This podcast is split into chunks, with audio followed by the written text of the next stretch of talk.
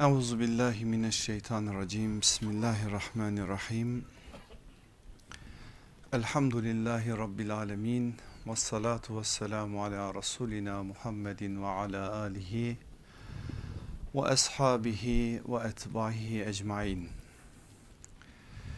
Bizlere iman gibi bir şerefi ve büyük bir nimeti bahşeden Rabbimize hamdolsun.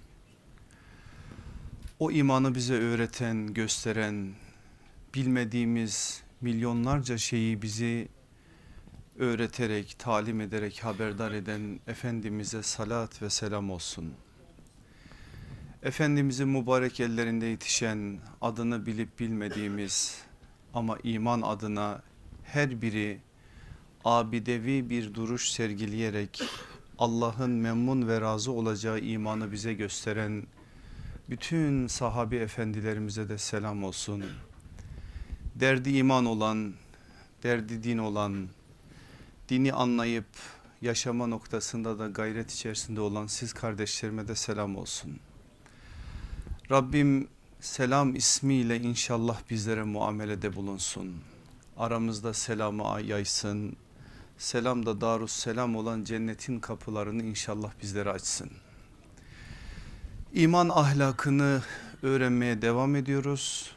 Bugün bakışlarımızı içimizdeki tağuta yoğunlaştıracağız. Geçen ders dedik ki imanın sıhhat şartlarından bir tanesi tağutu reddetmektir.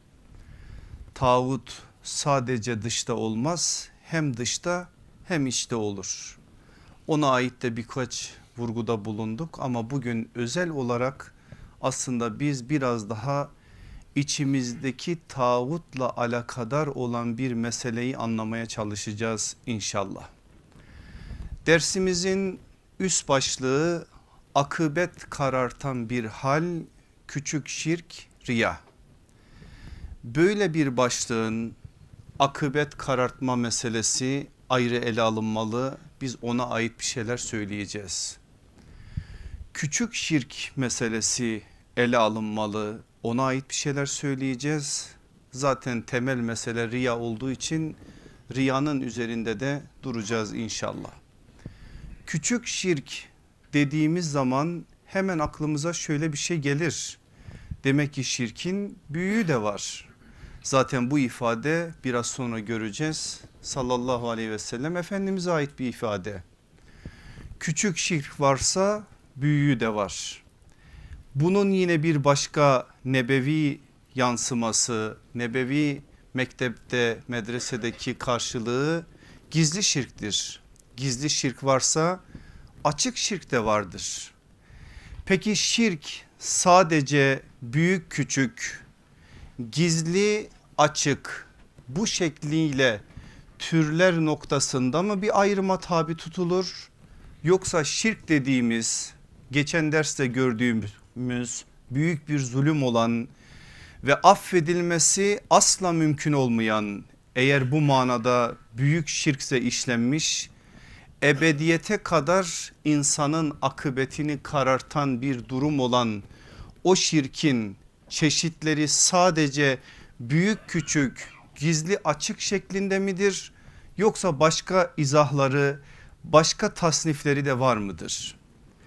Kelam kitaplarımız bu konuda bazı bilgiler verirler ve bakış açılarına göre de şirki farklı şekillerde tasnife tabi tutarlar. Onlardan bir tanesi şudur. Şirk beşe ayrılır. Birincisi şirki istiklal. Nedir bu? Birinci dereceden ilah olarak iki ilah kabul etmek. Mesela mecusiler böyledir. Allah'la beraber başka bir Allah da var onların düşüncelerine göre. Dolayısıyla çok tehlikeli ve çok farklı bir şirktir ki Allah muhafaza işte ebedi olarak insanın akıbetini karartacak olan şirklerden bir tanesi odur. İkincisi şirki teb'iz kısmı şirk Allah var bir de Allah'ın ikinci dereceden ilahlandırdığı ikinci dereceden tanrı konumunu verdiği görevlendirdiği başka ilahlar da var. Mesela Hristiyanların testis inancı bu bağlamda ele alınır. Üçüncüsü şirki takrip Allah uzak dolayısıyla aracı lazım. Bizi Allah'a yakınlaştıracak başka vesileler lazım. Onun içinde o vesileler şirki takrip olarak değerlendirilir. Çünkü Allah'a ancak onlarla gidilebilir. Araya aracı alınmadan Allah'a ulaşılmaz. İşte böyle bir adım da meseleyi şirke sokar ve o şirk şirki takrip olur. Dördüncüsü şirki taklit atalardan gelmiş şimdiye kadar şirk. Söylüyorsun şirk olduğunu da kabul ediyor ama ne yapalım biz böyle gördük diyor. Cahiliye Arabının ayağını kaydıran da buydu. Aslında sallallahu aleyhi ve sellemin onlara söylediği bazı şeyler onların dünyasında aslında karşılık buluyordu. Sorguluyorlardı kendilerini ama kurtaramıyorlardı. Bir türlü o kötü gelenekten birbirlerine intikal ettirdikleri o yanlış şeyden kendilerini alamıyorlardı. İşte bu da şirki taklit olarak dördüncü şirk çeşidi şeklinde karşımızda duruyor. Beşincisi şirki esbab o nedir? Sebepler şirki yani Allah'a ait olan bazı vasıfların sebeplere bağlanarak sebepler çerçevesinde Allah'ın alanlarının başka birileri, birileriyle paylaştırılmaları. İşte bu beş tane şirk çeşidi bugün de bu bazı karşılıklarını yaşadığımız dünyada görmemiz mümkün. Bizim de karşımızda duruyor. Bir başka tasnife göre muhtevasına göre şirkte beşe ayrılır. Bu beşe biz taktık zaten ama ben bunu yapmadım. Bakın bu kelam kitaplarında var. Ben aynen aldığım gibi aktardım. Orada da beşe ayrılır ve beş tane muhtevasına göre şirk bizim karşımıza konur. Nedir o? Birincisi hakimiyet şirki. Hakimiyet kayıtsız şartsız Allah'ındır ama sen o hakimiyetten alır birilerine verirsin ki tağut dersini hatırlayın. Orada sen Allah'a ait olan hükmü başkalarına bu ne olursa olsun başkası ne olursa olsun ona verirsin. O alanda bir şirke kapı açarsın Allah korusun. Velayet şirki, tevessül vesile şirki, istigaze yani yardım dilenme şirki, itaat, itaat şirki. Bu beş tane şirk çeşidi de karşımızda duruyor. Ama burada bir parantez içerisinde bir şey söyleyeyim ki yanlış yerlere zihnimiz kaymasın. Yanlış soru işaretleri de aklımızda oluşmasın. Gerek vesile gerek istigaze sünnetin iki konusundan iki konudur. Ve bu konuda Allah Resulü aleyhissalatü vesselam meşru istigazeyi de yani meşru manada yardım dilemeyi de meşru manada vesileyi de bize anlatmıştır sünnette. Biz sünnetten bunu öğrenmeyip başka şeylerden öğrenirsek Allah korusun ayak kayar. Ama sünnete bu manada kendimiz müracaat edip Allah Resulü aleyhissalatü vesselamın rehberliğinde öğrendiğimiz zaman sıkıntı yok. Dolayısıyla bunu da burada belirtmiş olayım. Türler açısından biz şirke baktığımız zaman başta söyledim büyük şirk gizli şirk ya da bir başka ifadeyle açık şirk gizli şirktir.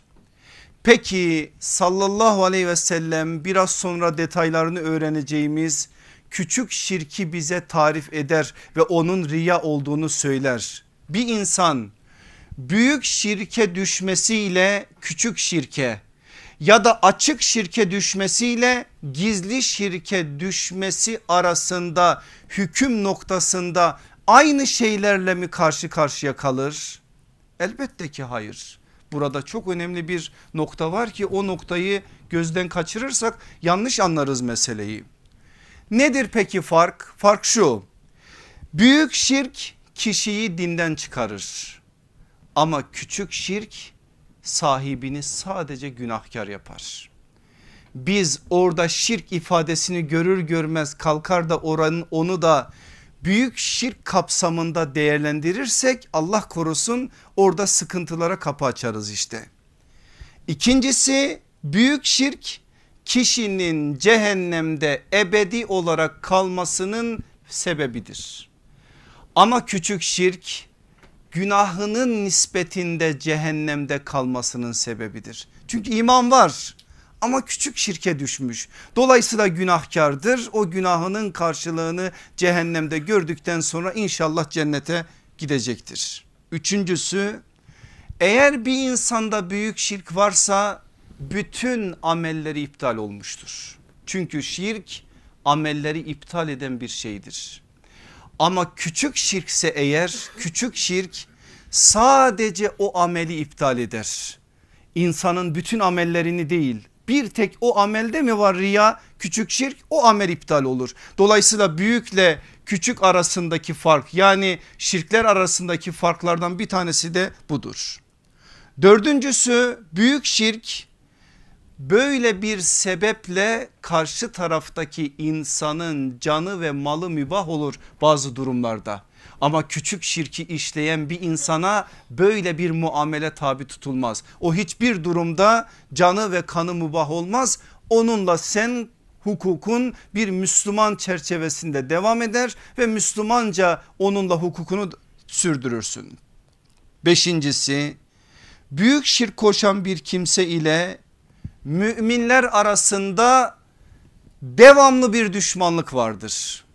Velayet bağı asla kurulmaz onunla. Yani bir müşrikle bir Müslüman arasında velayet bağı kurulmaz. Ancak küçük şirk işleyen mümindir.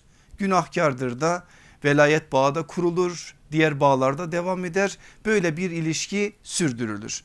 Dolayısıyla bu manada birbirinden farkını anlayalım ki hukukumuz da o çerçevede devam etmiş olsun. Bu bilgiler ışığında gelin küçük şirk ya da gizli şirk Allah Resulü aleyhissalatü vesselamın dünyasında nasıl isimlendirilmiş bir bakalım.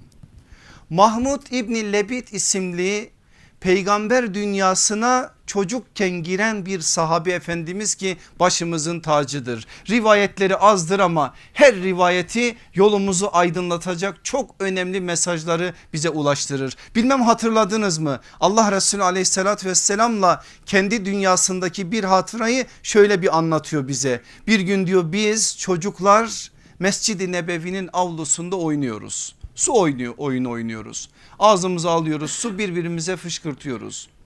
Sahabi efendilerimizin büyük olanları dışarıya çıkıyor. Onları görünce biz kaçıyoruz. Onlar tekrardan mescide girince biz bir daha geliyoruz. Birkaç kez öyle tekrar ettikten sonra bir de baktık ki sallallahu aleyhi ve sellem çıktı. Hepimiz korkuya kapıldık. Allah Resulü aleyhissalatü vesselam çağırdı bizi. Dedi ki ne yapıyorsunuz burada? Utana utana ya Resulallah oyun oynuyoruz. Sallallahu aleyhi ve sellem dedi beni de oyununuza dahil eder misiniz? O yaşta Efendimiz çocukların dünyasına dahil oldu. Mübarek ağzına su aldı. Aynen onlar gibi onların dünyasına girerek ağzıyla onlara su fışkırtarak o manada onların dünyasında unutulmayacak bir hatıranın sahibi oldu. Böyle bir çocuktan bahsediyoruz. Asr-ı saadet dünyasının çocuklarından biri Mahmud İbni Lebit ve Efendimiz aleyhissalatü vesselamdan o bize bir hadis naklediyor. Diyor ki bir defasında sallallahu aleyhi ve sellem Efendimiz şöyle buyurdu. Sizin hakkınızda en çok korktuğum şey küçük şirktir. Şirkul ashar küçük şirk. Ashab-ı kiram hemen merakla ya Resulallah küçük şirk nedir diye sordular. sordular. Sallallahu aleyhi ve sellem buyurdu ki riyadır. Başkalarına gösteriş olsun diye amel etmektir. Allahu Teala kıyamet günü herkesin amelinin karşılığını verirken insanlara gösterişle amel edenler de karşılık bekleyeceklerdir. İşte o zaman Cenab-ı Hak onlara hitaben diyecek ki ey riyakarlar dünyada kendileri için gösteriş yaptığınız kimselere gidin. Bakın bakalım onların yanında size bir şey verebilecek bir şey bulabilecek misiniz? Benim için değildi ki diyor Rabbimiz bana değildi. Sen birileri görsün diye yaptın. E git onlardan iste ücretini mükafatını. Halisane bir biçimde sadece benim için yapılan ibadetlere ve amellere karşılık veririm diyor aslında Cenab-ı Hak. Eğer bu manada birini ortak kıldınsa ben ondan beriyim biraz sonra söyleyecek git ondan iste ne isteyeceksen. İşte sallallahu aleyhi ve sellem küçük şirk derken böyle bir tarifi de bize veriyor Ahmet bin Hanbel'in müsnedinde geçen bu hadiste. Bir gün Hazreti Ömer Mescid-i Nebevi'nin içerisine girer. Bakar ki Muaz İbni Cebel oturmuş Allah Resulü aleyhissalatü vesselamın kabrinin başına hücre-i saadetin baş köşesine başını da şöyle yaslamış gözünden yaşlar akıyor. Ömer'dir bu halde olan da Muaz İbni Cebel'dir. O hali kaçırır mı? Anında gider. Muaz'dir ne bu hal? Niye ağlıyorsun? Demek ki sende bir şey var. Muaz İbni Cebel kabri şerifi işaret ederek der ki ey Ömer şuranın sahibini görüyor musun? O bana bir söz söylemişti o aklıma geldi onun için bu gözyaşları. Ömer merakla sorar neydi? Cevabı Muaz İbni Cebel verir. Aleyhissalatü vesselam Efendimiz buyurdu ki riyanın en azı bile şirktir. Az ya da çok fark etmez. Karıştı mı biraz orada şirk vardır. İşte o tehlikeye dikkat çekiyor. O tehlikeye dikkat çeken de alimlerin imamı olan Muaz İbni Cebel'dir. Allah Resulü aleyhissalatü vesselamdan duyduğu o sözü bize böyle haber veriyor. Gelin Şeddat İbni Evs isimli sahabi efendimizin bize naklettiği bir hadise de kulak verelim. Allah Resulü aleyhissalatü vesselam bir gün şöyle buyurur. Ümmetim hakkında iki şeyden korkuyorum. Dikkat buyurun. Gizli şirk, gizli şehvet. Ne olur bir bakın hadis şerhlerine bu gizli şehvet ney? Biz gizli şirki şimdi göreceğiz. Gizli şehvet ney? Demek ki insanın içinde bu manada da bir şey var. Ama ne olur şehvet dediğimiz şeyi de sadece bilindik anlama sıkıştırmayın. Mesela şehvet dediğiniz şey bir koltukta olabilir. Adamın koltukla imtihanı şehvetle imtihanıdır. Ve o imtihan diğer imtihandan pek de geri kalır bir imtihan değildir. Girmeyeceğim dedim ama girmeden de duramadım. Başka imtihanlar da var bu konuda. Şehvet dediğimiz şey insanın içinden gelen ve insanın hududullahı zorlaması için hududullahı bir şekliyle gasp etmesi için ihlal etmesi için zorlanan şeylerdir. Zaten iffet tarifini bir daha hatırlayın ne olur? Hududullah'a riayet ederek yaşamaktır. Ona ait her türlü ihlal aslında bir yönüyle insanın şehvetinin kurbanı olmasıdır Allah korusun. İşte burada da sallallahu aleyhi ve sellem bu iki şeye dikkatimizi çekiyor. Gizli şirk, gizli şehvet. Sahabe dehşete kapılıyor ve soruyor ya Resulallah diyorlar. Senden sonra ümmetin Allah'a ortak mı koşacak? Çünkü Efendimiz ne dedi? Şirk dedi. Sahabenin ilk aklına gelen nedir? Bilinen manada şirktir. Allah Resulü aleyhissalatü vesselam diyor ki evet ama onlar güneşe, aya, taşa, puta tapmayacaklar. Onlar amelleriyle gösteriş yapacaklar. Allah muhafaza. İşte bunu tarif ediyor sallallahu aleyhi ve sellem sahabenin hasbilik orta noktasında ortaya koymaya çalıştığı o kametin sebebini şimdi daha iyi anlıyoruz. Niçin o insanlar bir ömür riya ile ihlas arasında gidip gelirken hep ihlas noktasında bir şekliyle yürümeye çalışmışlar. Riyadan kaçarken şeytandan şeytandan kaçar gibi bir noktada durmuşlar. O noktada onları zorlayan şey nedir diye sorduğunuz zaman nübüvvet medresesinde öğrendiği bu bilgilerdir işte.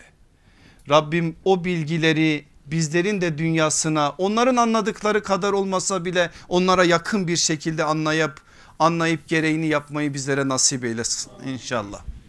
Peki riya nedir aziz kardeşlerim? Riya Arap dilinde rey kökünden gelen bir kelimeden türetilmiştir. Görmek anlamına gelir. Ama riya gösteriş manasına gelir. İnsanlara göstermek, insanlara bir şekliyle onu hissettirmek, görmelerini, bilmelerini, anlayabilecekleri bir zemine çekmek. Ama çok sinsi bir şey bu riya. Yani bu öyle bir derste anlaşılacak bir mesele de değil. Bir derste kurtarılacak bir şey de değil.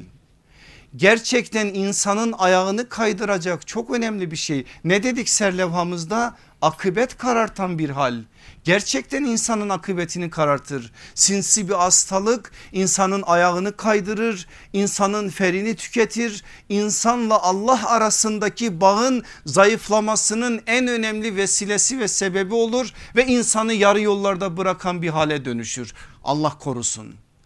Bakın riyanın ne kadar sinsi bir hastalık olduğunu anlayan birinden bir cümle anlatayım size bir aktarayım size. Osmanlı'nın medreselerinin meşhur alimlerinden birisidir.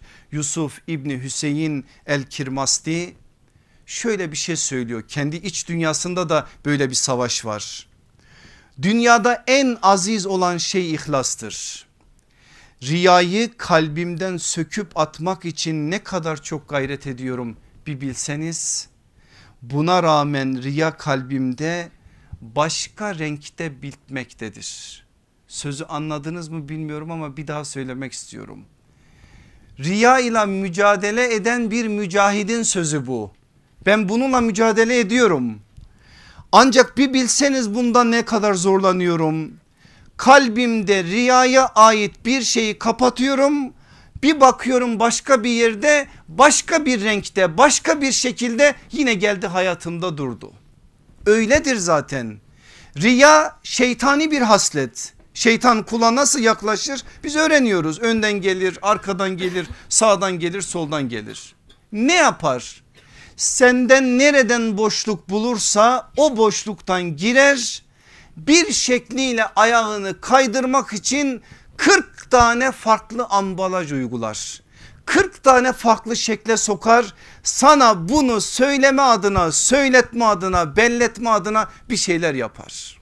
Mesela Diyelim ki arkadaşlarınla beraber oturuyorsun vakit namaz vakti arkadaşların diyor ki hadi mihrap senin geç bize bir namaz kıldır. Şeytan geliyor bak diyor bu kadar adam var seni öne verdiler. Hadi bir coştur şöyle güzel bir sesle inlet diyor. Bakıyorsun orayı kapattın sen başka bir şeyle geliyor. Diyor ki öyle bir Kur'an oku ki arkandakiler mest olsun. Kur'an okutacak bunda ne var? Ama bir şekliyle oraya Allah'tan gayrı bir şey bulaştıracak. İşte o anda biraz sonra tedavisi adına bir şeyler söyleyeceğiz. Aslında akıllı müminin yapacağı iş bir adım geri durmaktır. Madem işten böyle bir şey geldi onun istediğine azık verilmeyecek. Tersi yapılacak ki tedavisi olsun. Hemen diyecek ki kardeşim sen geç bugün ben ruhen müsait değilim. O artık ruhu karışmış farklı bir aleme girmiş. Onun için başkasını geçirecek önüne ve o anda şeytanın kendisine vermek istediği şeyi başka bir noktaya getirecek. Konuşma yapıyor. İnsanlara bir şeyler anlatıyor. Anlatılan bir yerde bir bakıyor gözler buğulanmış insanlar farklı bir aleme girmiş. Şeytan geliyor diyor bak bak nasıl konuştun nasıl coşturdun milleti nasıl bir hale soktun diyor. O anda anında frenine basmalı anında şerit değiştirmeli anında sözü başka bir noktaya getirmeli anında belki hata etmeli belki bir şeyler yaparak kendi iç dünyasından bu manada gelen o telkine uyacak ve onu farklı bir noktaya getirecek bir iş yapmamalı.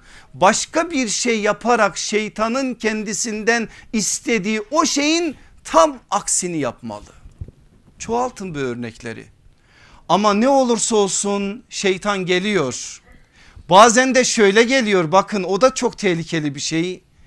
Tevazu ambalajıyla sana öyle bir yaptırıyor ki sen şaşırıp kalıyorsun. Tevazu yaptırıyor. Fakir, aciz konuşuyorsun bir şeyler söylüyorsun ama sana onun o ambalajında bir şeyler yaptırıyor.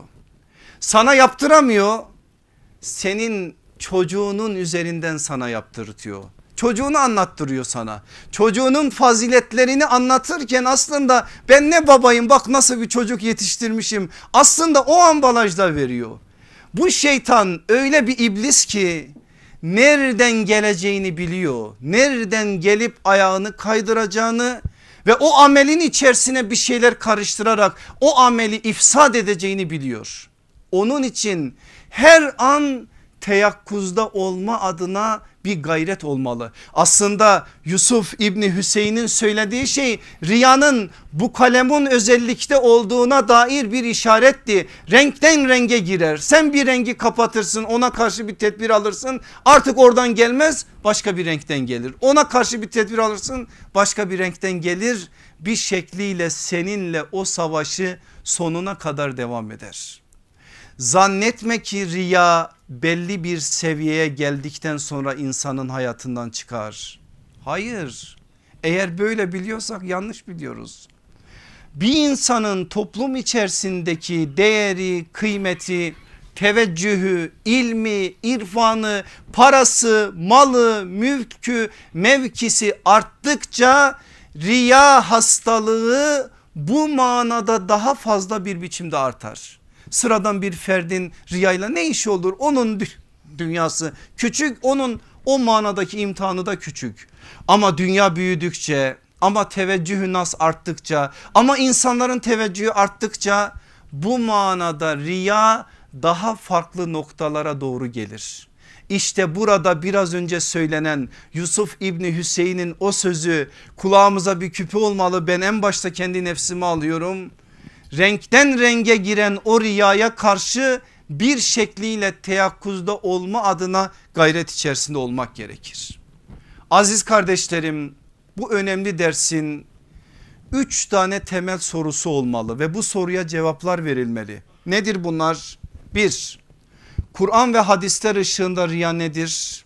İki, insan neden riya hastalığına kapı açar? Üç, bu sinsi hastalıktan kurtulma yolları nelerdir? Bu üçüne cevap vermeliyiz ki bu iman ahlakı noktasında bize mesajlar vermesi gereken bu dersten üzerimize bazı şeyler alabilelim. Rabbim gerçek manada anlayabilmeyi nasip etsin. Birinci sorumuz Kur'an ve hadisler ışığında riya nedir?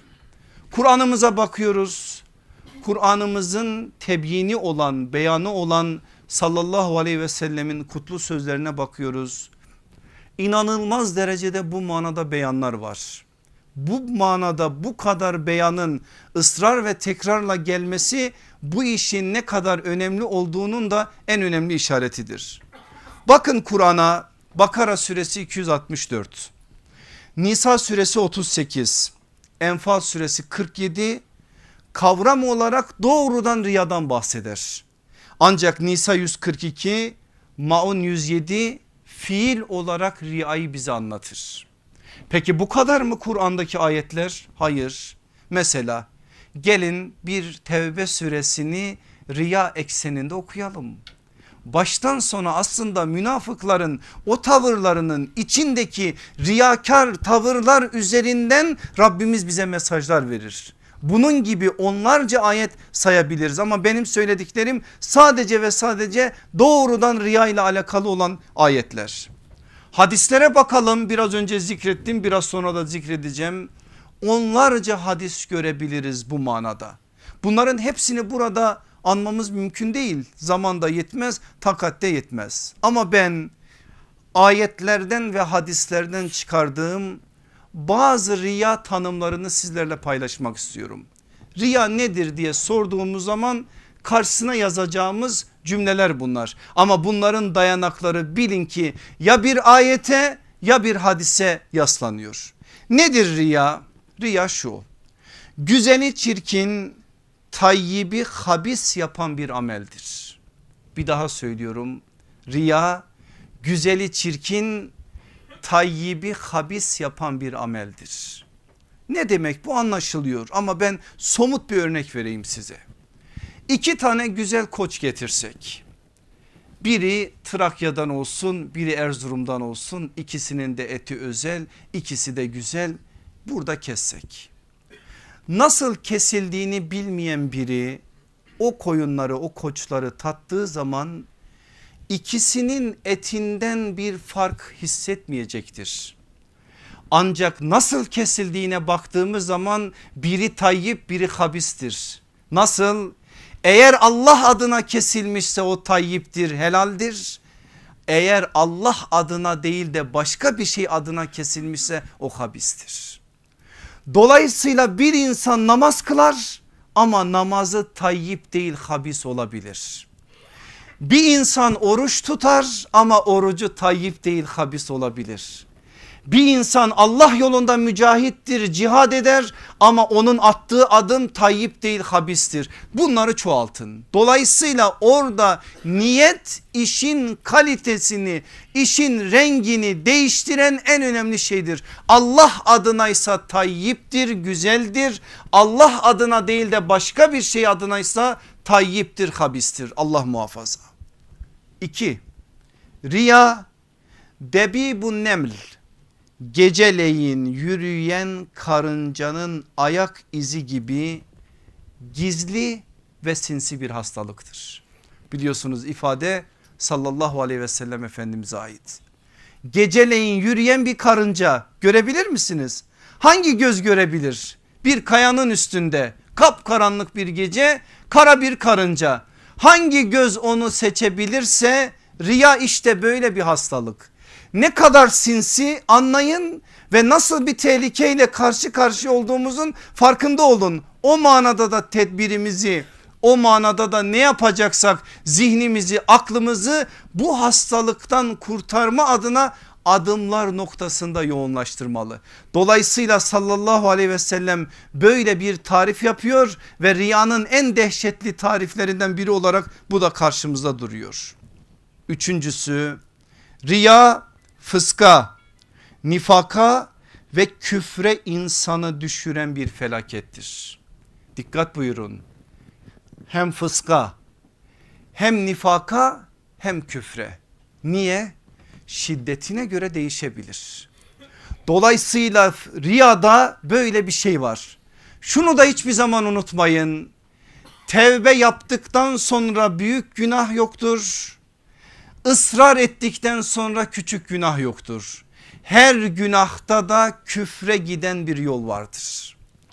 İnsanın günahta ısrarı Allah korusun insanı küfre götürür. Burada da aslında riya dediğimiz o günahın o hastalığın böyle bir özelliği olduğu unutulmamalı. Bazen küfrede düşürebilir nifak zaten vardır içerisinde bazen fısk olur o en belki zayıfıdır ama oradan oraya doğru gidiş yolu olduğu hiçbir zaman unutulmamalıdır. Şu tarife dikkat edin Allah aşkına. Riya desinler demesinler dediler demediler diyecekler şeklinde hayatı yaşamaktır. Bir daha söyleyeyim de siz üzerinde biraz durun. Riya desinler demesinler. Dediler demediler diyecekler şeklinde hayatı yaşamaktır. Demek ki riya sadece bir boyutla olmuyormuş. Renkten renge giriyor işte bakın burada da geldi işte. Renkten renge giren bir hastalıkla karşı karşıyayız. Beşincisi riya Allah'ın hukukunu korumamak ve haddi aşmaktır. Altıncısı riya basit ve küçük karşılıklara talip olup değerli ve büyük mükafatları kaybetmektir. Yedincisi riya Allah'tan başkasının hoşnutluğunu kazanma düşüncesiyle amelde ihlası terk etmektir. Buna da bir daha dikkat çekeceğim. Riya Allah'tan başkasının hoşnutluğunu kazanma düşüncesiyle amelde ihlası terk etmektir. Sekizincisi riya iç ve dış uyumsuzluğu, kalp dil çatışması, ruh madde ayrışmasıdır. Dokuzuncusu riya mutlak manada kurtuluşun, akıbetin hayır ile neticelenmemesinin en büyük manisidir. Onuncusu riya Allah'ın yapılan amelleri sahibinin yüzüne çarpıp kabul etmeyeceği bir durum bir durumdur. Allah hepsinden bizi muhafaza etsin. Bakın benim aziz kardeşlerim bu tariflerin hepsi dedim ya ayetlere ve hadislere yaslanıyor. Onlardan birkaç tanesini söyleyeyim. Bakara suresinin 264. ayetinde Rabbimiz riyayı bir başka tarif ediyor bize. Bir tasvir var orada ki dehşet bir şey. Diyor ki Rabbimiz malını gösteriş için harcayan insanın durumu saffanin aleyhi turab üzerinde biraz toprak bulunan kayaya benzer. Dışarıdan bakan o toprağa aldanarak o kayayı verimli bir arazi zanneder. Ama üzerine biraz yağmur isabet edince o yağmur alır toprağı götürür o kaya o taş ortada kalıverir. Nasıl bir riya tarifi yaptı Kur'an'ımız gördünüz değil mi? Bakıyorsunuz o biçim adam dört dörtlük bizim görüntümü gördüğümüz dünyadan öyle görünüyor. Ama ufacık bir imtihana tabi tutulunca asıl gerçek yüzü ortaya çıkıyor. Onu bunu boş verelim kendimize yoğunlaşalım. Ona buna elbise çizmeye elbise giydirmeye gerek yok. Dilimizden söylediklerimiz var. Mangalda kül bırakmıyoruz konuşmaya gelince işte benim yaptığım gibi konuşuyoruz konuşuyoruz konuşuyoruz. En ufak bir imtihan en ufak. Cenab-ı Hak zaten büyük konuşanın önüne de çıkarır o konuştuğunu bir şekilde yedirir ona. O konuşup büyük büyük iddialar ettiği şeyle ufacık bir imtihanla karşı karşıya kalıyor. Bir bakıyorsun 40 tane tevil öyle olduğu için böyle oldu böyle olduğu için öyle oldu. Yine renkten renge giriyor aslında yine girdiren belli kim olduğu. Dolayısıyla o görüntüye aldanmama noktasında bir uyarıdır aslında Bakara suresi 264. ayetteki bize getirilen o tasvir. Yine bakın Ebu Hureyre radıyallahu an nasıl bir şey söylüyor bize peygamber ikliminden ve peygamber sallallahu aleyhi ve sellemin mübarek dilinden ama kutsi bir hadis olarak bize nasıl bir söz aktarıyor? Efendimiz sallallahu aleyhi ve sellem buyurmuşlardır ki Rabbim şöyle ferman buyurdu. İşlediği bir amelde benden başkasını bana ortak koşan kişiyi de onun şirkini de asla kabul etmem reddederim. Dikkat ettiniz mi söze? Bir insan riyaya düştü. Rabbimiz ne diyor? Onu da onun yaptığı o şirki de o şirke ortak kıldığı yani o amele ortak kıldığı şeyi de neyse o hiçbir şeyi kabul etmem diyor. Anlayalım yine bize sallallahu aleyhi ve sellem Efendimiz anlatsın. Kıyamet günü Müslim'in imare babında geçen bir hadis Efendimiz bize tasvir ediyor. Kıyamet günü getirilecek insanlar hesaba ilk getirilecek olan Allah yolunda canını feda ettiği iddiasıyla gelecek olan şehittir. Allah ona soracak diyecek ki kulum sana ben şöyle şöyle şöyle şöyle nimetlerde bulundum. Ne yaptın sen? Diyecek ki ya Rabbi ben de canımı senin yolunda feda ettim. Senin için cephelerden cephelere koştum. Senin kelimeni yüceltme adına canımı feda etme noktasında hiç bundan geri durmadım ve canımı feda ettim. Şimdi de şehit olarak senin huzuruna geldim. Rabbimiz diyecek ki hayır sen insanlar ne baba yiğit adam ne kahraman adam desinler diye bunu yaptın. İnsanlar da senin arkanda dediler. Benim sana vereceğim hiçbir şey yok. Git o ameli kimin için yaptınsa ecrini de ondan al. Burnunun üstüne cehenneme atılacak. Allah yolunda şehit olan mı? Allah yolunda şehit olan. Şehit olduğunu zanneden adam Ya Rabbi sen bizleri muhafaza eyle. Sonra getirilecek alim diye bilinen bir zat. Rabbimiz ona da soracak diyecek ki kulum sana böyle böyle nimetler verdim. Sen bu nimetler karşılığında ne yaptın? Diyecek ki ya Rabbi gecemi gündüzüme kattım. Kitap demedim, ilim demedim, hoca demedim. Oradan oraya oradan oraya koşup durdum. Ve ilim adına bir mesafe kat ettim. Sonra insanlara faydam olsun diye o ilmimi insanlara takdim ettim. Ve ben bu halde senin huzuruna geldim. Rabbimiz diyecek ki hayır sen insanlar ne kadar bilgili adam desinler diye bunu yaptın. İnsanlar da dediler benim sana vereceğim hiçbir şey yok. Onu da burnunun üstüne cehenneme doğru atacaklar. Allah bundan da bizi muhafaza etsin.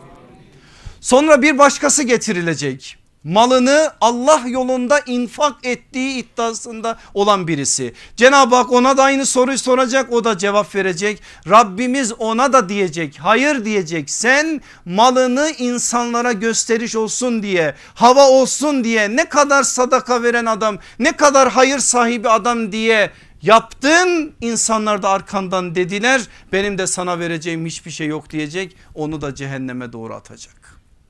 Müslim'den bahsediyorum. Allah Resulü aleyhissalatü vesselamın bize aktardığı böyle bir halden bahsediyorum. Böyle bir tehlikeyle karşı karşıyayız işte. Her an hepimizin ayağını kaydıracak sinsi bir hastalığı, manevi bir hastalığı, akıbet karartan bir hastalığı sallallahu aleyhi ve sellem bize böyle haber veriyor. Şehit böyleyse, alim böyleyse, malını infak eden Allah yolunda feda eden böyleyse varın siz geri kalanını düşünün. İşte bütün bunları niçin anlatır bize sallallahu aleyhi ve sellem? Teyakkuz halinde olun ve böyle bir imtihanınızın olduğunu hiçbir zaman unutmayın. Şimdi benim aziz kardeşlerim riya nedir noktasında herhalde anlayacağımızı anladık ve bu konuda belli tanımlar elde ettik. Gelin ikinci mühim sorumuza cevap bulalım. İnsan neden riya hastalığına kapı açar? Bu bir teşhistir. Bunu doğru yapmazsak tedaviyi de yapamayız. Neden insan riya hastalığına kapı açar? Bir, iman zaafiyeti. İki, takdir edilme isteği. Üç, tenkit edilme korkusu. Dört menfaat elde etme arzusu. Beş elindekileri kaybetme endişesi. Beş tane temel sebebi var bunun. Bir daha anlayalım. Birincisi neydi? İman zafiyeti. İman zafiyeti arttıkça riya ile olan münasebet de farklı bir boyuta doğru gidiyor. Zafiyet çoğaldıkça o hastalık da artıyor. Dolayısıyla teşhis edeceğimiz en önemli şey budur. Riya varsa eğer bir insanda bu iman zafiyetinden kaynaklanır. O zafiyet neden bu iyice tespit edilerek bu manada önlemler alınır. İkincisi takdir edilme isteği. Bir şeyler yapayım millet beni alkışlasın, övsün. Hep benden bahsetsinler. Hep beni söylesinler. Zaten şu asrın en büyük hastalıklarından bir tanesi de beğenilme hastalığıdır. Öyle bir söz söyleyeyim ki millet beni orada hemen noktalasın hemen sosyal medyada beğensinler o sözüm yaygınlaşsın. Bakın bizi aslında riyakarlığa sevk ediyor. Ama bakın biraz sonra bir şeyler söyleyeceğim şaşırıp kalacağız. Meğer bu meselede nelere dikkat etmek gerekiyormuş biz neleri ihmal ediyormuşuz. Dolayısıyla takdir, takdir edilme isteği beğenilme arzusu bu işin en önemli hastalık sebeplerinden bir tanesidir. Üçüncüsü tenkit edilme korkusu. Bir şey söylerim millet beni eleştirir. Tenkit eder. Dikkatleri üzerime çekerim. Hiç buna da gerek yok. Bu manadaki bir korku da insanı riyakar yapıyor. Dördüncüsü menfaat elde etme arzusu herkesin yanında onun seveceği bir renge girmek işte ondan menfaat elde etmek onun bir, bir şekliyle takdir edeceği şeyler söyleyip ondan farklı bir biçimde menfaat elde et, etmek. Bu da riyakarlığın sebeplerinden biri. Beşincisi de elinde bir şeyler vardır o elindekini kaybetmeme endişesidir. Bu da yine riyakarlığa insanı götüren bir şey. Bu beş tane önemli sebebin altını siz biraz doldurun. Gelin üçüncü önemli sorumuzu da soralım. Bu sinsi hastalıktan kurtulma yolları nelerdir? Var mı bu derdin dermanı? Var. Dermansız dert yok. Derdi veren dermanı da veriyor. Ölümün dışında her derde derman var. Bu da bir hastalıksa eğer bu hastalığın da dermanı var. Dermanı da öğretiyor bize sallallahu aleyhi ve sellem derdi verenin ona verdiği o bilgiler çerçevesinden. Peki biz bu hastalıktan nasıl kurtulabiliriz? Bir, ihsan ve ihlas ile örülü bir kulluk. İki, muhasebe ve kalp ayarına dikkat edilen bir bilinç. Üç, beklentisiz ve pazarlıksız bir hayat. Dört, salih ve sadıklarla beraber olunan bir meclis. Üzülerek yine söyleyeceğim beş. İltica ve dua ile süren bir yürüyüş. Bir daha tekrar ediyorum biraz da açacağım bunları. İhsan ve ihlas ile örülü bir kulluk, muhasebe ve kalp ayarına dikkat edilen bir bilinç, beklentisiz ve pazarlıksız bir hayat, salih ve sadıklarla beraber olunan bir meclis, meclis iltica ve dua ile süren bir yürüyüş. Birincisi neydi? İhsan ve ihlas ile örülü bir kulluk. Bunu ben bir dahaki derse havale ediyorum. Allah eğer imkan verir nefes verirse önümüzdeki hafta 60. dersimize varacağız ve bu döneminde sonuncu dersi olacak. Şimdi ben sonda size çok iyi bir azık vermeliyim ki siz bu azık üzerinden biraz tefekkür edesiniz bu yaz günlerinde. Bu Şaban-ı Muazzama'nın beratına doğru yani nısfı Şaban'a ilerlediği günlerde. Onun için bir dahaki dersin başlığını şimdiden veriyorum. Riyanın devası ihlas, ihlasın kaynağı ihsan. Böyledir ve bu konuda da göreceksiniz nasıl bu manada mesajlar alacağız.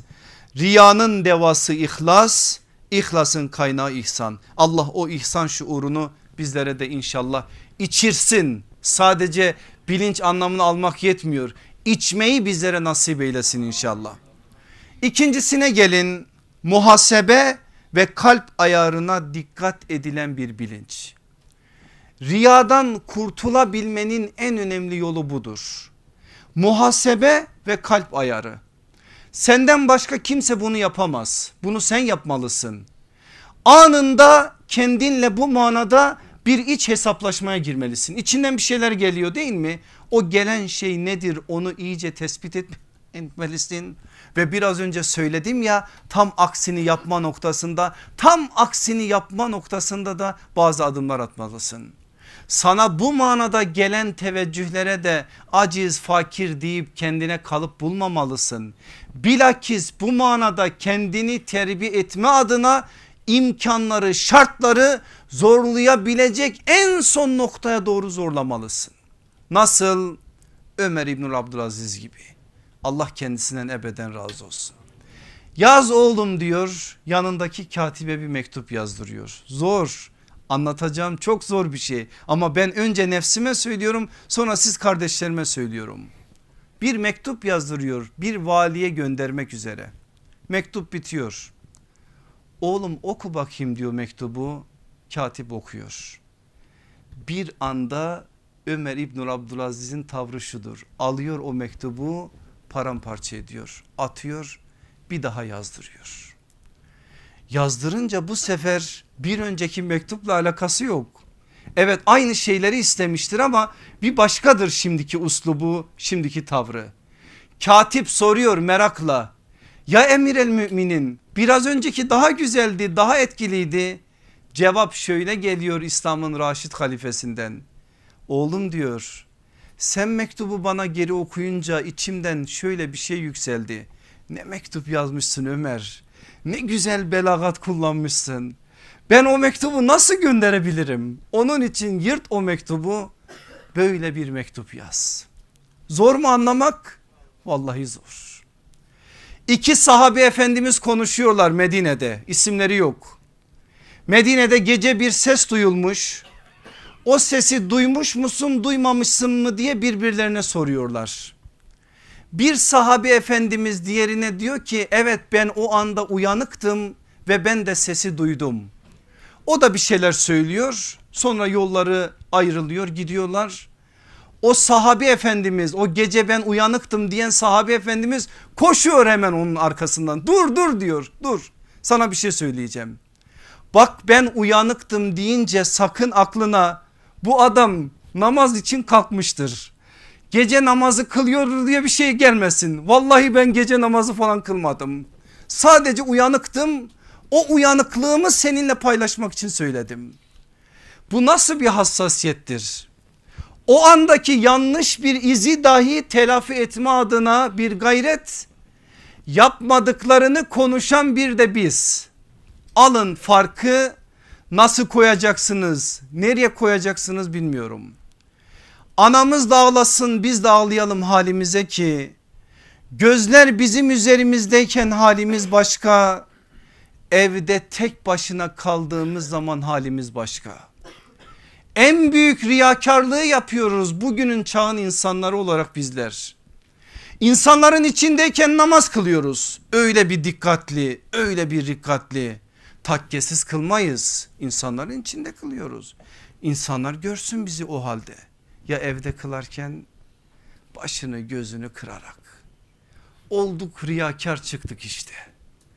Böyle bir hal bu çağın insanının hali ben de sizinle aynı haldeyim zannetmeyin ki ben sizden farklıyım halimizi konuşuyoruz ahvalimizi konuşuyoruz İşte bu muhasebe duygusu bizde bir şekliyle hayatımızı kaplamazsa kalbimize bu manada ayar verme noktasında bizi bir noktaya getirmezse Allah korusun biraz önce size anlattığım var ya Müslim'de geçen o hadis bir ömür Allah yolunda gayret ettiğimizi zannederiz ama akıbetimiz kararır o zaman eyvah deriz ama sesimizi duyan kimse de kalmaz. Allah yine bize rahmetiyle muamelede bulunsun. Onun rahmeti olmazsa işimiz zor. Onun rahmetine inşallah muhatap olabilecek adımlar attırsın bizlere. Bu muhasebe duygusu eğer güçlü bir biçimde yapılırsa teveccühü nas dediğimiz insanların teveccühü noktasındaki o önemli sıkıntı insana etki etmez bir noktaya gelir. Bu çok kolay değil biliyorum ama bu manada terbiye olmak mümkündür. Onu yapabilme adına bir gayreti olacak insanın. Nasıl bu? Beğenilme arzusu herkeste var, hepimizde var. Bu bir hastalık. Ama şu noktada kalbini ayar verse, bütün dünya benden razı olsa, bütün dünya beni sevse, Rabbim beni sevmese ne yazar? Buna kendisini bir ikna ettirse bir insan, bütün dünya bizi alkışlasa, Rabbimiz bize bu manada iltifat etmese. Onun için peygamber sallallahu aleyhi ve sellemin dualarından bir dua söyleyeyim size. Allah'ım beni halk nazarında üstün kendi nazarında alçak kılma. Bu peygamber duasıdır. Bunu eğer o yapıyorsa bizim hayda hayda yapmamız lazım. İşte teveccühü nas yani insanlardan bu manada beklenti içerisinde olmak, insanların teveccühünü kazanma adına gayret göstermek akılsız tüccar işidir. Akılsız Müslüman işidir ama bu akılsızlığı her an hepimiz yapıyoruz. Bakın ne diyor Bediüzzaman? Diyor ki teveccühü naz istenilmez. Belki verilir. Verilse de onunla hoşlanılmaz. Hoşlansa ihlası kaybeder, riyaya girer. Beklenilmez. Verilirse de yapacak bir şey yok. Ama bu manada bir beklenti içerisine girilirse yapayım beğenileyim, yapayım alkışlayayım, yapayım takdir görüleyim. Böyle bir hastalığa kapı açılırsa o işte ocak batırır Allah korusun. Buna dikkat çekiyor. Aleyhissalatü vesselam Efendimiz de hadislerde bu manada bize çok önemli şeyler söylüyor. Vakit geçtiği için çok fazla yormak istemiyorum size ama söylemek istediğim başka önemli şeyler de var. Burada size bir şey söyleyeyim sadece. İmam Gazali'nin İhyasında İhya-i Ulumiddin'de bu bahis çok güzel anlatılır. Özellikle riyanın çeşitlerine de dikkat çekilir. Riya tek çeşit değildir. Kademeli kademelidir. Onlara da dikkat çekilerek bir şekliyle bize tembihlerde bulunur. O manada oraya biraz müracaat edin. O bilgileri oradan alın inşallah. Gelin üçüncüsüne neydi o? Beklentisiz ve pazarlıksız bir hayat. Ben ecrimi, mükafatımı, karşılığımı alemlerin Rabbi olan Allah'tan bekliyorum. Eğer buna kendimizi inandırabilirsek var ya inanın ahiretle tatmin olan hiçbir insanı dünyadaki hiçbir şey tatmin edemez.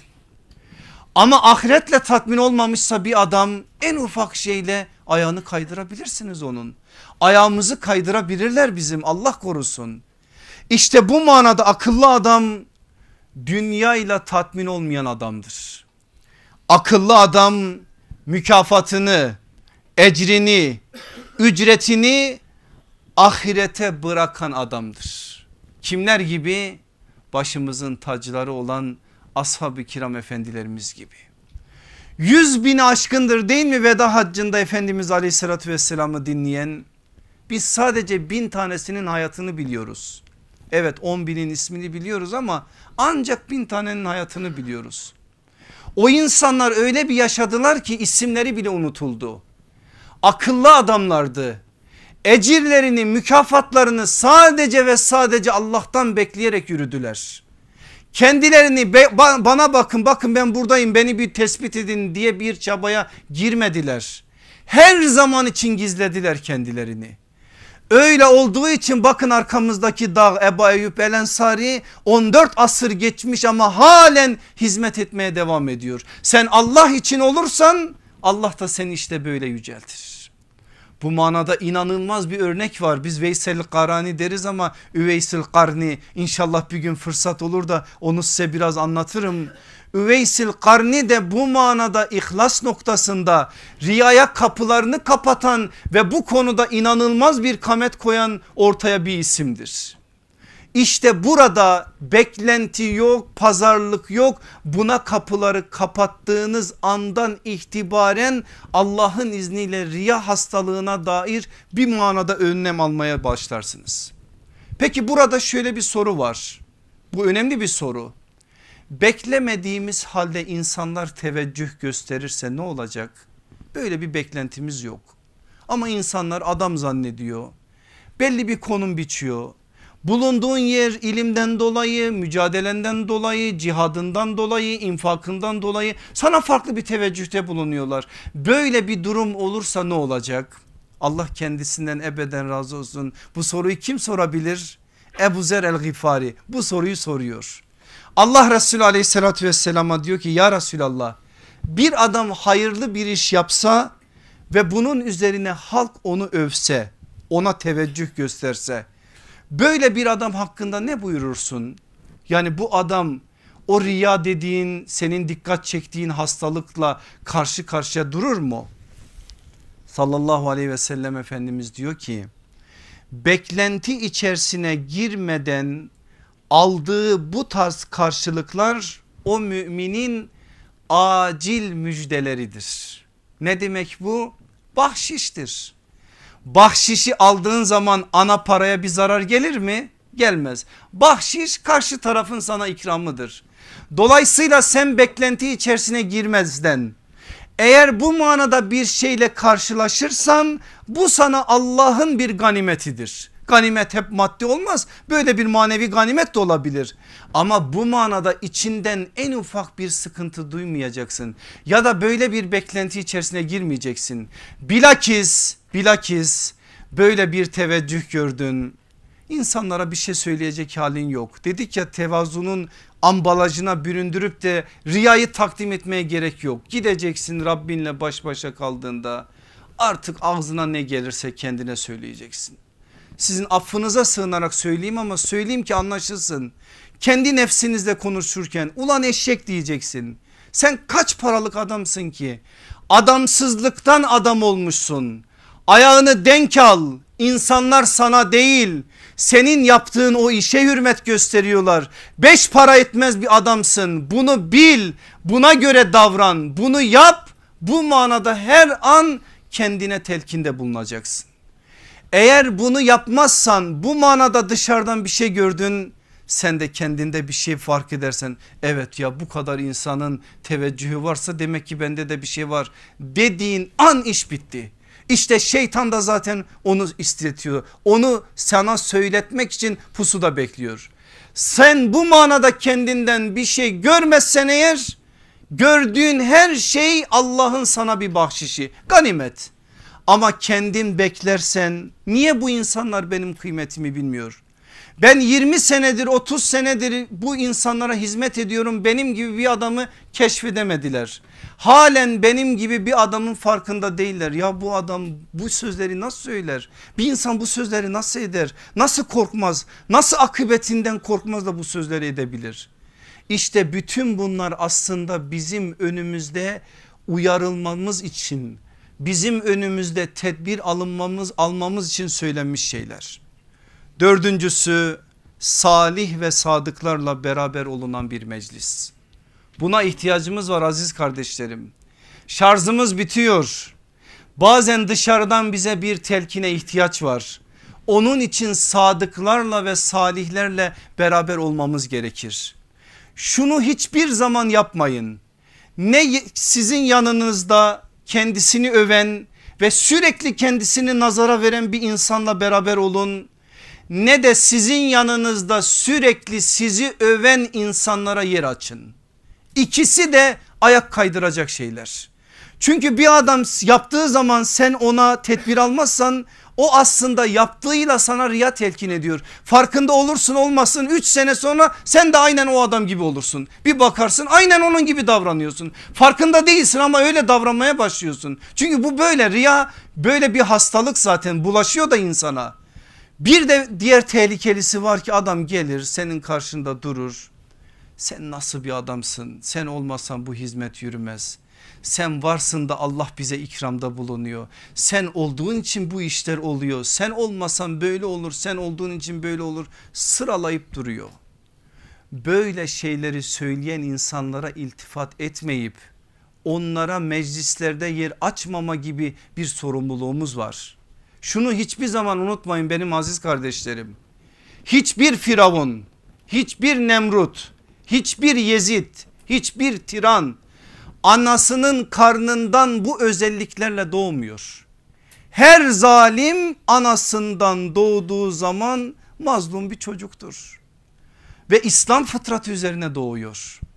Ama içindeki şeytan dışındaki şeytanın dostları o adamı şişiriyor şişiriyor şişiriyor adam kendini bulunmaz Hint kumaşı zannediyor böyle diktatörlüğe doğru gidiyor. Zulüm böyle başlıyor. Ve insanın ayağı böyle kayıyor Allah korusun.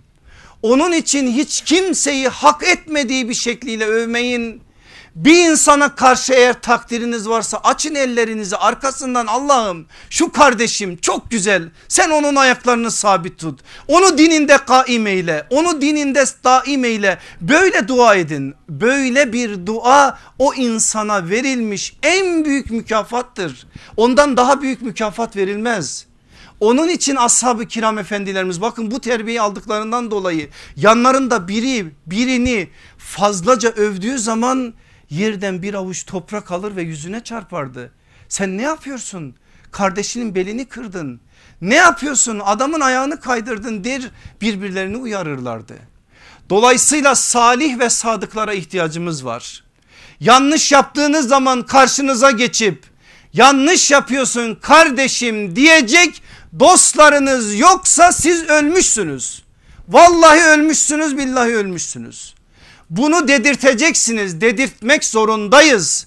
Yoksa Allah korusun evet cihat ederiz millet kahraman bilir ama iş sona geldiği zaman eyvah deriz işte biraz önce gördüğümüz gibi iş işten geçmiş olur.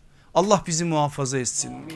Bundan dolayı riyaya kapılmama adına salih ve sadık meclislerde bulunacağız. Beşincisi iltica ve dua ile süren bir yürüyüş. Allah'a iltica edeceksin. Duayı da hiç bırakmayacaksın. Allah'ım göz açıp kapayıncaya kadar beni nefsimle baş başa bırakma diyeceksin. Böyle dua eden bir peygamberin var senin. Allah'ım ellerimi bırakırsan ben kayarım. Allah'ım yüreğimi kaydırma, aklımı kaydırma, zihnimi kaydırma. Senden başka hiçbir şeyle tatmin ettirme beni. Böyle dualar edeceksin ve ilticanı Rabbine yapacaksın. Bunu bizatihi sana söyleyen sallallahu aleyhi ve sellem Efendimiz'dir. Sahabe duyuyor riya konusunda Efendimizin söylediklerini. Ebu Musa el-Eşari nak naklediyor. Diyor Efendimiz riyadan bahsetti. Ey insanlar dedi şirkten riyadan kaçınınız. Çünkü o karıncanın taş üzerinde bıraktığı izden daha gizlidir dedi. Hepimiz dehşete kapıldık. İçimizden biri dedi ki ya Resulallah öyle şeyler söyledin ki sakınılması mümkün değil. Nasıl sakınacağız? Allah Resulü aleyhissalatü vesselam dedi ki şöyle deyin ve Rabbinize iltica edin. Ey Allah'ım bildiğimiz halde şirk koşmaktan sana sığınıyoruz. Bilmediklerimizden ötürü de senin affını talep ediyoruz. Bu dua sadece söylenmek için değildir. Üzerinde tefekkür etmek içindir. Dikkat buyurun bildiğimiz halde şirk koşmaktan sana sığınıyoruz. Bilmediklerimizden ötürü de senin affını talep ediyoruz. Allah bu duayı bizlerin de dilinden hayatından düşürmesin inşallah. Aynı buna ait bir rivayeti Hazreti Ebu Bekir'den okuyoruz. Allah Resulü aleyhissalatü vesselam riyaya ait bazı şeyleri söyleyince Hazreti Ebu Bekir dehşete kapıldı. Ya Resulallah nasıl korunacağız dedi aleyhissalatü vesselam Efendimiz biraz önce söylediğim duayı üç kere okuması için Hazreti Ebu Bekir'e tavsiyede bulundu. O dualar Allah'a iltica etme adına bize bir imkana dönüşmeli. Yoksa, yoksa öyle sırlı dualar falan filan deyip sadece duayı şeklen lafzen söyleyip de bir şeyler olacağına dair bir izlenime bizi sevk etmemeli duanın mesajına bizi yoğunlaştırmalı. Orada aslında verilmek istenen bir şey var. Onu içselleştirerek hani Efendimizin Esma-ül Hüsna için söylediği var ya ihsa ederek içselleştirerek anlama adına bir mesaj var. İnşallah bu beş tane şeyi yaparsak Rabbim bizleri bu hastalıktan bu sinsi hastalıktan korumuş olur. Rabbim korunanlardan etsin. Sizi bir Uhud'a götürmek istiyorum. Uhud'daki dehşetli bir tablo üzerinden bugün bu söylediklerimin anlaşılması adına o tabloyu size bir emanet etmek istiyorum. Uhud iman ile inkarın gerçekten hidayet ile dalaletin aynen Bedir'de olduğu gibi birbirinden ayrıldığı bir meydan bir imtihan meydanı olduğu gibi riya ile ihlasın da birbirinden ayrıldığı bir meydandı. Hatırlayın sallallahu aleyhi ve sellem Efendimiz bin kişiyle çıktı. Yarı yolda İbni Selül 300 insanı kandırdı 300 insanı aldı içlerinden. Ama aleyhissalatü vesselam Efendimiz adama değil Rabbine dayandığı için arkasına bakmadan yürüdü. 700 insanla Uhud'un meydanına. Uhud'un başında iki yiğidi görüyoruz bir taşın arkasında. İkisi de sallallahu aleyhi ve sellemin akrabaları. Biri dayısının oğlu sayılan Sad bin Ebi Vakkas. Biri de halası Ümeyme'nin oğlu Abdullah İbni Caş.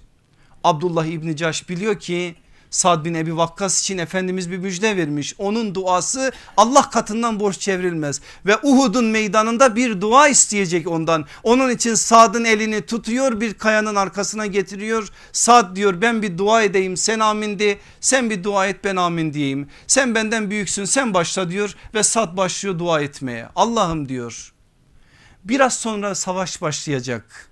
Kelleler verilecek kelleler alınacak.